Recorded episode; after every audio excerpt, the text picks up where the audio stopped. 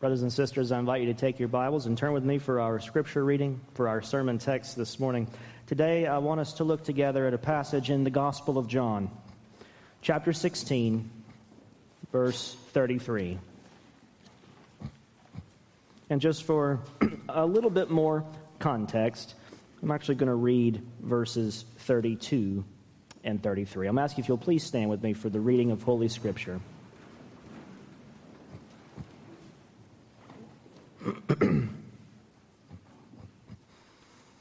This is a dark time in the life of Jesus and his disciples as Jesus is about to go to the cross.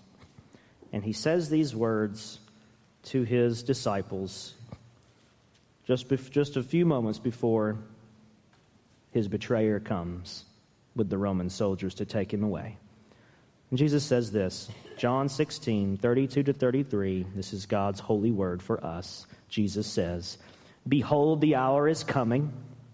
Indeed, it has come when you will be scattered, each to his own home, and will leave me alone. Yet I am not alone, for the Father is with me. I have said these things to you that in me you may have peace. In the world you will have tribulation. But take heart. I have overcome the world. This is God's holy word. Let's ask Him to bless our time. Father, this is indeed your holy word, the words you gave to Jesus to speak at exactly the right time and in exactly the right way, and to have them written down, remembered by the Holy Spirit, written down for us, preserved for us, translated into our language, opened before us this very morning because you have something for all of us today through this powerful word. You appointed this word for this day. And we ask you to bless the reading of it. And now, please bless the preaching of it as well. Encourage us and write this truth upon our hearts. And may we live with it and carry it out with us in the coming week. We ask it in Jesus' name for your glory. Amen. You may be seated.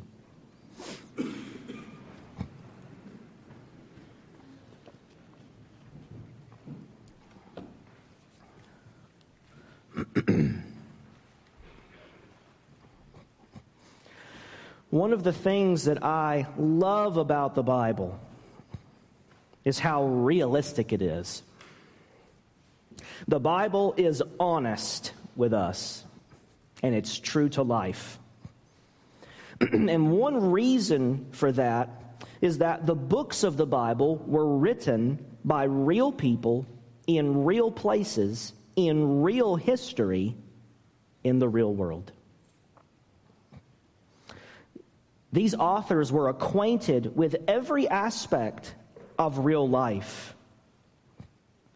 just like you and me. And they don't sugarcoat anything. They are honest about life, they're honest about the world.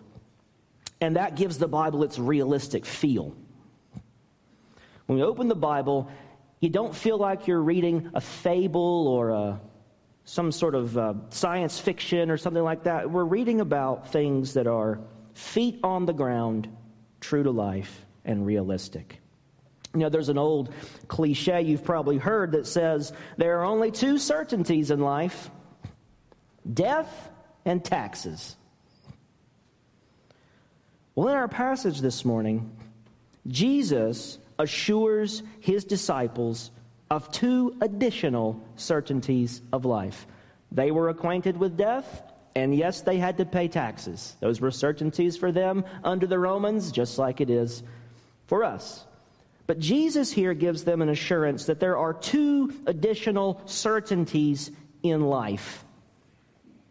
The first is suffering. He says, In the world you will have tribulation. This is true for all people without exception. The second certainty, however, is only for those who belong to Jesus. He says, I have overcome the world. You see, these are the two great realities for the follower of Jesus tribulation in the world and triumph in Christ.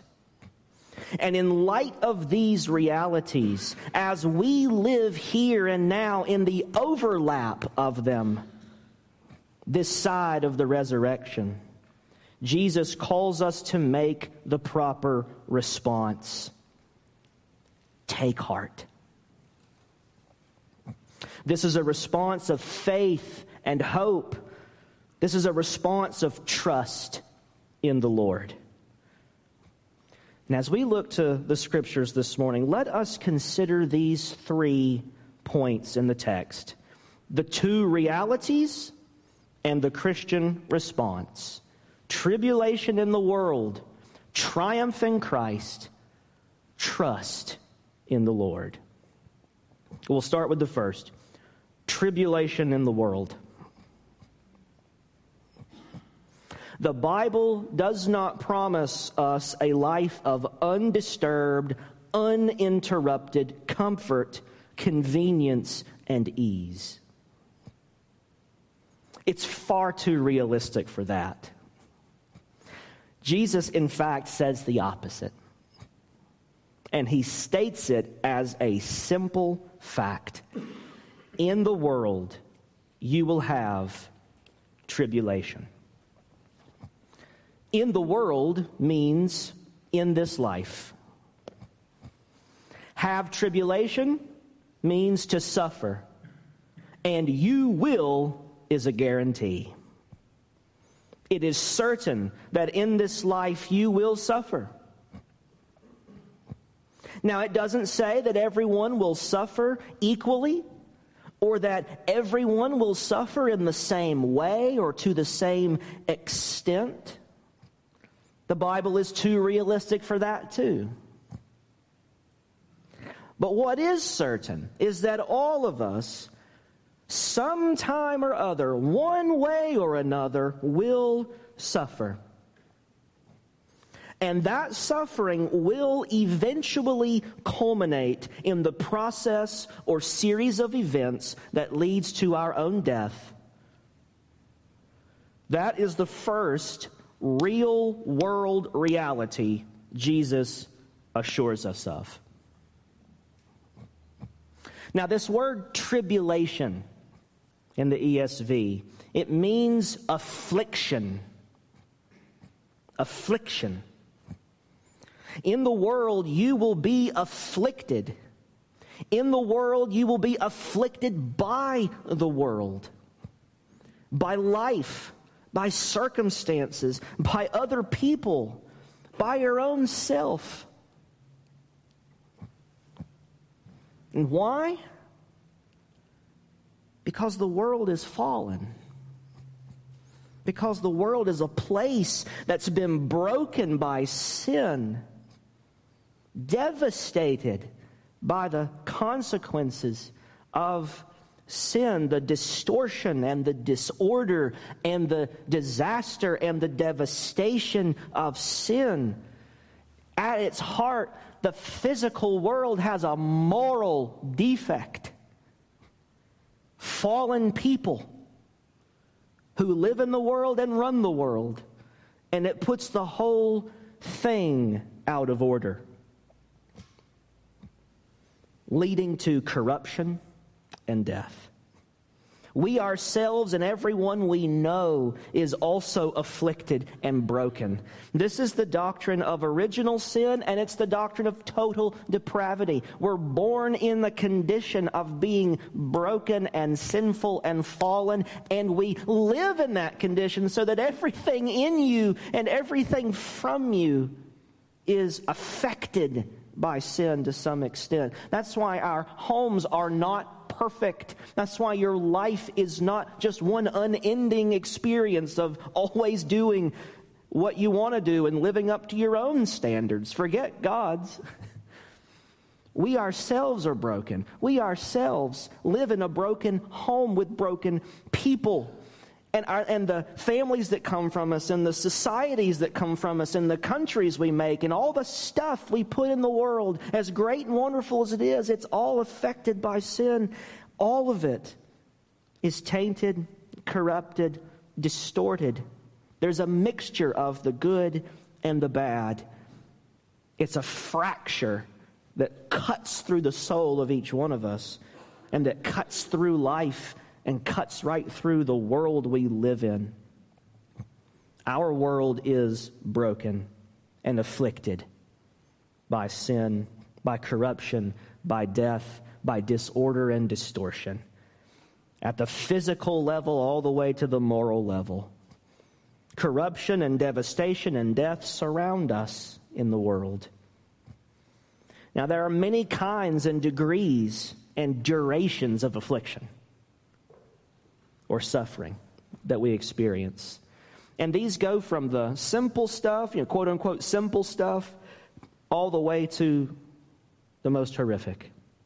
We face the basic challenges and difficulties and disappointments of daily or weekly life. We face hardship that's caused by very difficult situations and circumstances, a desperate family situation or financial situation or turmoil at work or turmoil in a relationship that puts all kinds of stress and depression and anxiety on us. We face sickness and disease, handicaps, disabilities, both in ourselves and in other people we love and care about and hate to see go through these things. There are tragedies, there are accidents, there are car wrecks and injuries. There's painful surgeries that don't work and they leave you maimed.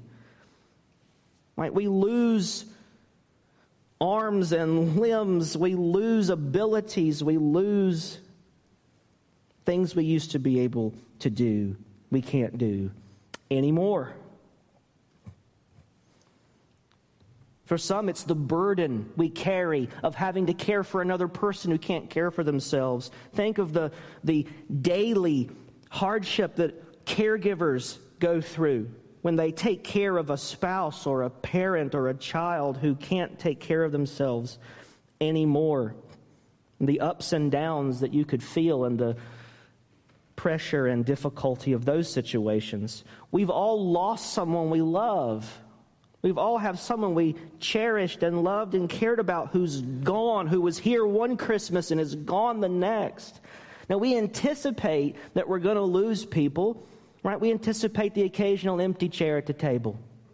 But some people die far too young, or it's a freak accident, or some people are killed or murdered. And this stuff's on the news all the time, and you just think, what kind of life, what kind of world do we live in? And then there's all the different ways we get sinned against and mistreated and abused and hurt and violated and cast aside and ignored and not cared about. Things that aren't fair, that aren't right, that are just awful. All of us have either had some of that, you're in some of that, or it's coming later. And we've all had it to different degrees and different extents. I mean, you lose people, you lose a pet, And eventually, eventually, you have to face your own demise as you vanish from this world in your own death. In this world, you will have tribulation and be afflicted with some kind, form, and extent of suffering. Some more, some less, but all of us at some point and to some degree. This is a certainty, it's reality. And the Bible and Jesus is very realistic about it. In this world, Jesus assures us, you will have tribulation. But thank God there's more to the verse than that. Because this is Jesus who's saying it. And Jesus doesn't leave you there, Christian, with all that horror. Jesus there says there's another reality, a second certainty. And it's just for you, Christian. It's just for you. He says, I have overcome the world. And if you think long and hard enough about you will have tribulation, then that next line, I've overcome the world, ought to come with a thunderbolt of joy, striking right through a broken heart. He's overcome all this? Is that the reality? Yes, Christian. Jesus has overcome. You see, he came and he rolled up his sleeves and he put on your shoes and he walked in this life just like you. He lived this same life in real history, in the real world, this same world you live in. He walked in that same affliction. He endured that same suffering.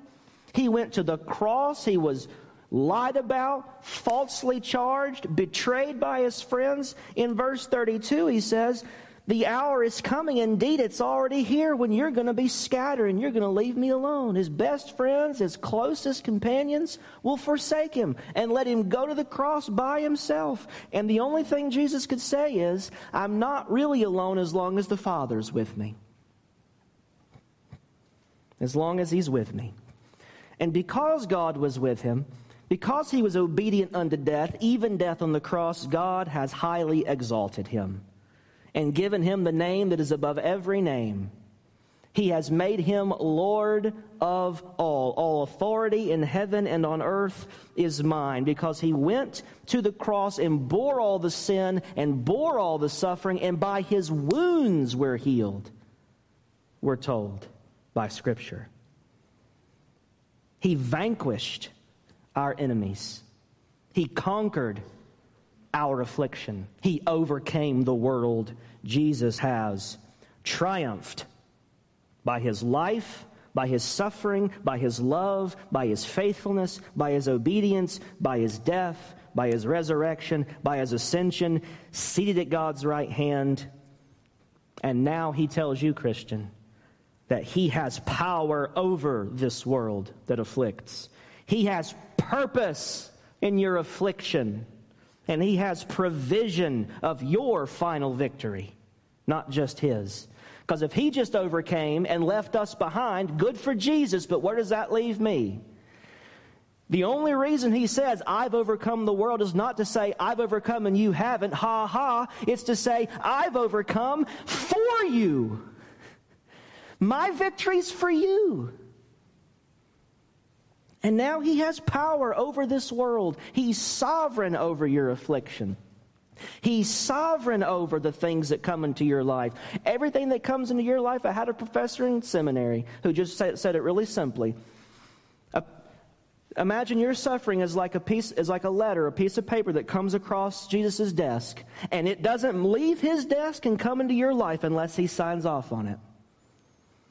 And he doesn't sign off on it unless he has purpose, good, holy, and wise purpose for doing so. He, can, he has power over the world, and he can give purpose to your affliction so it's not just a bunch of meaningless horror and tragedy with no purpose, no redemptive value, completely gratuitous, random, accidental, meaningless. No, he fills it full of divine purpose. And He makes provision for your final victory. Jesus has overcome the world. So that no matter what affliction comes your way, no matter what affliction crosses his desk and he signs off and allows to come to you, he has assured that your victory is his victory. And you will rise above it. You will be exalted too. In Christ, we are more than conquerors through him who loved us. These are the true realities tribulation in the world, triumph in Christ, and therefore the only proper response that Jesus calls us to. Therefore, he says, Take heart. Take heart, Christian. Take heart means to have courage and confidence. Take heart, be encouraged, have courage and confidence, have a hopeful outlook in the midst of the affliction of this world. He means go through life responding to suffering by taking heart. Go through life enduring the affliction, trusting in the Lord's triumph. We have no difficulty trusting in the affliction that we get in the world. That's staring us in the face. We have no issue doubting that. What we struggle, what we doubt, is that He really has overcome for me. And it can be so hard to take heart when things hurt so bad and seem so wrong and so unfair. And this is where Jesus calls us to take heart by trusting Him. Take heart by trusting Him. If we back up to chapter 14, Jesus says this a couple places. You see, chapters 14, 15, and 16 are all one long speech from Jesus. And he begins the first words out of his mouth for this long discourse in chapter uh, in chapter 14 verses 1 to 3 famously jesus says let not your hearts be troubled believe in god believe also in me there it is how do you take heart you trust in the lord let not your heart be troubled. Take heart. Believe in God. Believe also in me. In my Father's house are many rooms. If it were not so, would I have told you that I go to prepare a place for you? And if I go and prepare a place for you, I will come again and will take you to myself, that where I am, you may be also. Take heart. Trust in the Lord and trust in his good promises of eternal life in his Father's house. And if we do this, if we will put our faith in him and trust in him, just look at how Jesus describes what we get in this life. Not just the hope of the next life, free from all the affliction, but in the middle of it, in the middle of it, to sustain us through it, Jesus tells us what he gives to you when you take heart and you trust in him. And the first thing is that he gives you his peace. Chapter 14, verse 27, he says, Peace I leave with you, my peace I give to you. Not as the world gives, do I give to you. Let not your hearts be troubled, neither let them be afraid. My peace I give to you, not as the world gives.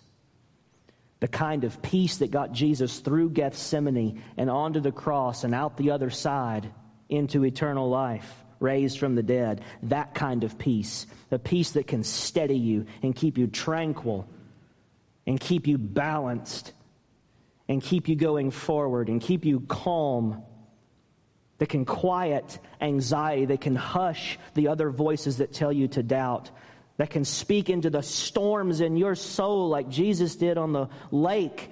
Peace, be still. And you can know that calm. It's not automatic. You have to put your trust in Jesus and ask Him, Lord, give me your peace. It's peace not like the world gives. The world afflicts us. It doesn't give us peace, it gives us false hopes of peace. How many of us turn to things of the world? Things that by themselves aren't that bad, but if you look to the things of the world to get the peace only Jesus gives, you just get hollow husks and ashes that can't satisfy and can't give you that peace. When we're anxious, we'll turn to food or we'll turn to scrolling our phones or we'll go out and we'll shop and we'll buy some stuff or we'll call somebody on the phone or we'll, we'll look to everything else to get the peace we think we need. Or we'll think, man, if I just had that house, that car, that decor in my kitchen, this spouse, that relationship, this bank account, this opportunity, that career, And we, we try to just stuff ourselves with things we think will give us the peace we need. And they might give you measures of contentment momentarily, but they always run dry because they're empty wells and there's no living water in those wells. Drink somewhere else, Christian. Christ has a fountain of peace that would boggle your mind if you really took a drink of it. But it really is open, it really is there. Believe in God, believe also in me. Peace I leave with you, my peace I give to you. Let not your hearts be troubled, neither let them be afraid. He can give you his peace. Back in our passage, he says this in 1633. He says, I have said these things to you that in me you may have peace, and nowhere else. He gives us his peace, supernatural peace that we can't explain. He also promises to give us his presence, to give us his very presence. If you back up in chapter 16 to verses 26 and 27, he says, he says, In that day you will ask in my name. He's talking about prayer. In that day you will ask in my name, and I do not say that I will ask the Father on your behalf. Meaning, you're not going to come ask me for things, and then I'm going to go ask the Father for you. you are not, you're going to get to bypass asking me and just ask in my name. Ask the Father directly, he says. For the Father himself loves you because you have loved me and have believed, believed, believed that I came from God. The Father himself loves you. And in chapter 14, he says, if we obey his commands, verse 23, if we obey his commands, that's what it means to love Jesus. And if we love Jesus, the Father will love us, the Son will love us, and they will both come and make their home with us. You are guaranteed the promise of God dwelling with you. The Father and the Son and the Holy Spirit come live in your house. They room with you in the midst of your affliction. You can have peace and you can know the absolute presence of God. And the last thing that I'll mention that we get when we take heart by trusting in the Lord. He gives us His peace, He gives us His presence. And the last thing is, amazingly, He gives us His joy. At the most, at rock bottom, when you would expect to have nothing remotely resembling joy, Jesus can give you a joy a joy he had that got him to the cross. For the author to the Hebrews says, For the joy that was set before him, he endured the cross. And that same joy can help you endure the affliction, the suffering that you might face in your life. He says this with a parable in John 16, verses 20 to 22. Let's look at this parable he gives, this illustration. He says, Truly, truly, I say to you, now, he's talking to his disciples about when Jesus is crucified, the kind of sorrow that's going to afflict them when this happens. He says, Truly, truly, I say to you, you will weep and lament, but the world will rejoice. You will be sorrowful, but your sorrow will turn into joy. And here's the parable when a woman is giving birth, she has sorrow because her hour has come. But when she has delivered the baby, she no longer remembers the anguish for joy that a human being has been born into the world. So also you have sorrow now, he says in verse 22. So also you have sorrow now, but I will see you again, and your hearts will rejoice and no one will take your joy from you. Can you imagine in the middle of your suffering having a joy that nobody, nothing can take away from you? You have sorrow now, but there is a joy that you can have that cannot be snatched from you that will carry you through when by faith you see Christ for who he is in his triumph. We have an old hymn that just summarizes summarizes this so perfectly. One that I really love. It's based on a verse in Luke. Luke chapter 12.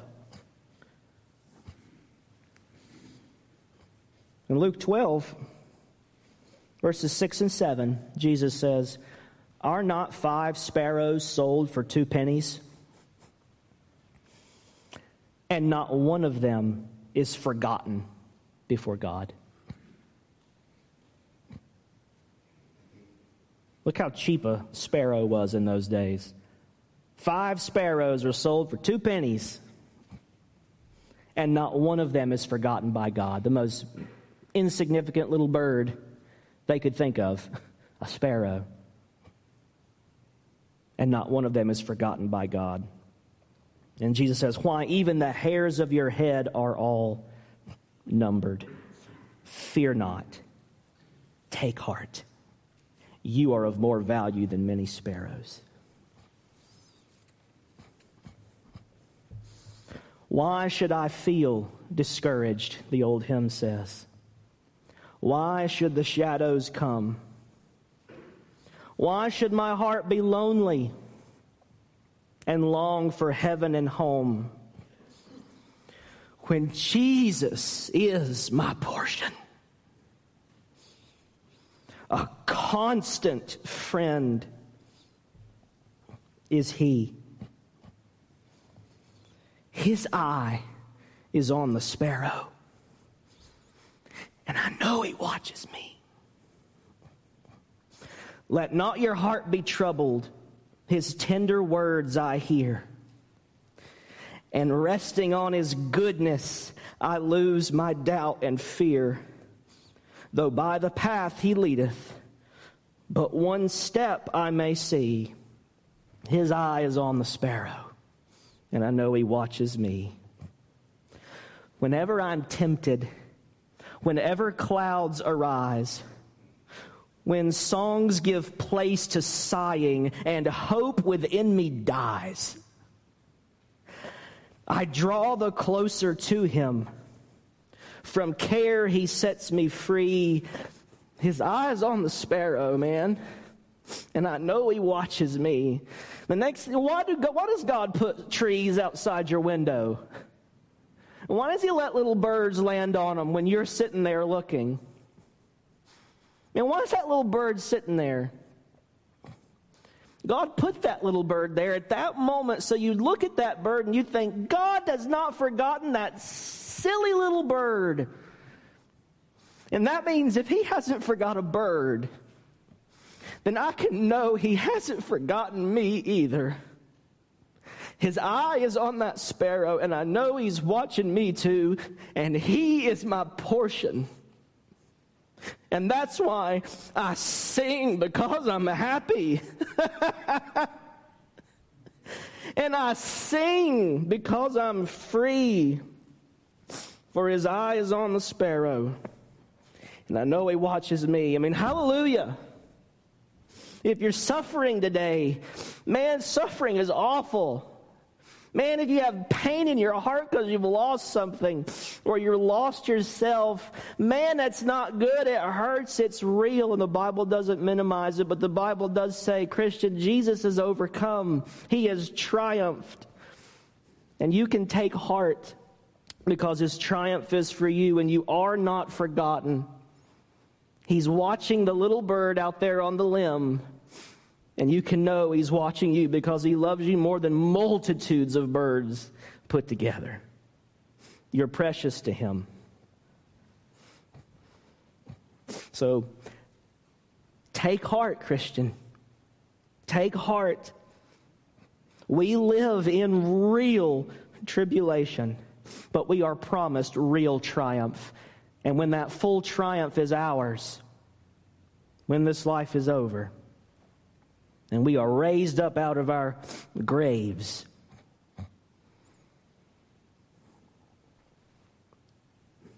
we will know a joy that is full and lasts forever and cannot be diminished. We live in tribulation, but we have the foretaste of that triumph now as we experience supernatural peace, the supernatural presence of God, and the supernatural joy of having Jesus as our portion. Take heart today, Christian. Take heart. Trust in the Lord. Trust and obey. Because there's no other way. Let's pray. Father, I just, my heart breaks for anybody here or anybody who's watching or someone who wishes they could be here or couldn't. Just anybody in our families or in our church that's just in anguish, that's suffering, that's desperate, that's doubting, that's questioning, that's their hearts so hurt today, they're just so broken. Whether it's us or someone we know, Lord, I just we just cry out for them today. And we ask that you would help all of them and us as well to face the tribulation of the world by putting our hope and confidence in the triumph you've promised. By taking heart today and help us to know your peace. A supernatural peace that the world can't give and can't understand. Give us your presence so that we know you're so close and so near and so with us, and that nothing we go through is meaningless. That we don't begin to doubt your goodness. May we draw the closer to you. Next time we see a little bird on a tree limb, fill our hearts with joy and reassure us that you see us, that we are not forgotten that your promises are true and solid and real and will never let us go. Help us to sing with the joy of the Lord as we trust you and obey you no matter what. We ask it in Jesus' name. Amen.